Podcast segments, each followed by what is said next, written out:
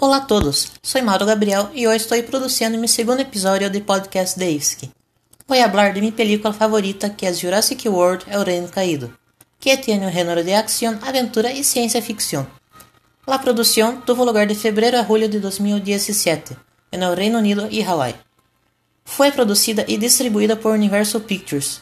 Se estrenou nos Estados Unidos el 22 de junho de 2018. A película habla de que os dinossauros de la isla nublar está em peligro devido ao volcán. É a quinta película de la franquicia de Parque Jurásico.